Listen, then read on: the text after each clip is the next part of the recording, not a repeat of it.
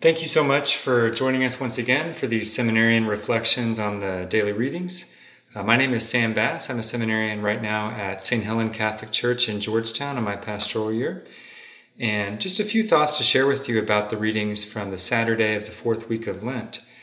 Uh, the first reading from the prophet Jeremiah, um, who kind of prefigures Jesus, especially in passages like this, um, which show, show the suffering uh, of an innocent man.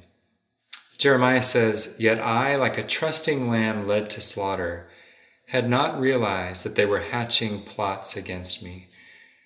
So, particularly that image, the trusting lamb, the innocent led, lamb led to slaughter. Of course, Jesus is the Lamb of God who will die on the cross for our sins.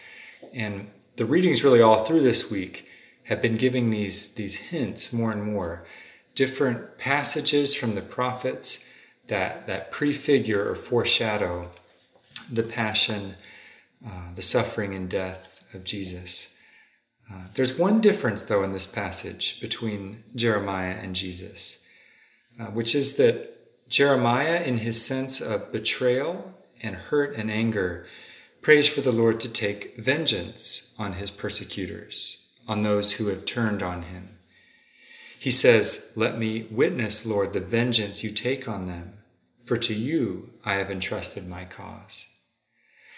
Well, Jesus is the innocent lamb who, from the cross, arms outstretched on the cross, prays to his Father, Father, forgive them, for they know not what they do.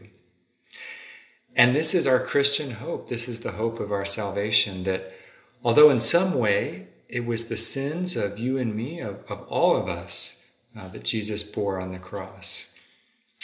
He prays for each of us Father, forgive them. Jesus prays for us. He has prayed for you and for me.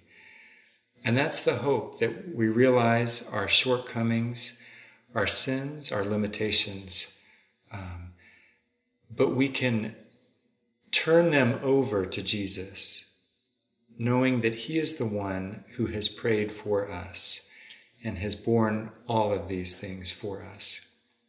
The line from the psalm that jumps out to me is, is simply the response, O Lord my God, in you I take refuge. So, how am I taking refuge in the Lord during this time? How am I finding shelter in Him? Obviously, for all of us, it's an unsettling and a difficult time in our homes now uh, with our families or on our own. Um, so, as we shelter in place, the question, how am I taking shelter? How am I taking refuge in Jesus? Because in the end, He is the only one that can shelter me from all of these storms, all of these things that are taking place around us that seem to shake all of our securities. Finally, from the gospel, I just invite you to reflect on this figure of Nicodemus, a very interesting man.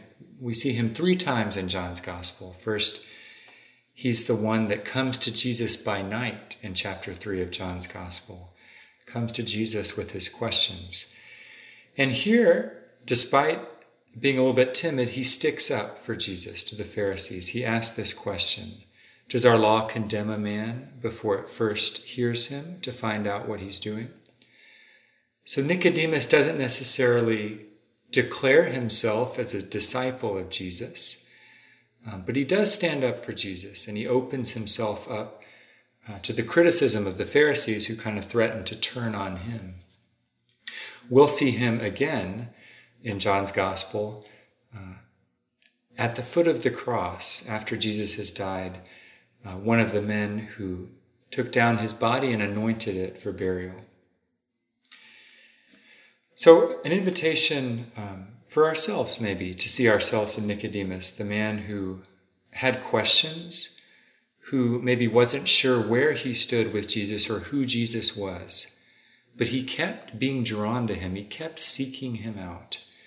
And finally, I just, would just leave you with the very last line of the gospel then each went to his own house. Kind of a haunting line, particularly with this drama building in the gospel leading up to Jesus' betrayal and his passion. And it says, Then each went to his own house with the weight of these different questions who is the Lord? Who is Jesus for me? And am I able to take a stand for him, but also to find the ways that he is seeking me out? So as we are now entrenched in our own homes, each of us with our families, the invitation is definitely not to isolation, but to see here in my own home how is the Lord with me? How am I able to invite him in? How am I able to seek him and to see most of all the ways that he is seeking me? The truth is that even if we're separated from the sacraments, uh, that he lives in each of us uh, by our baptism, and he wants to, to revivify or to renew our lives, maybe especially at this time, um, which without faith, uh, is is provoking nothing but but anxiety and, and worry and, and concern, I think. But lived with faith, lived well with faith, these can be precious days. Um, so please know of my prayers for you. May God bless each and every one of you.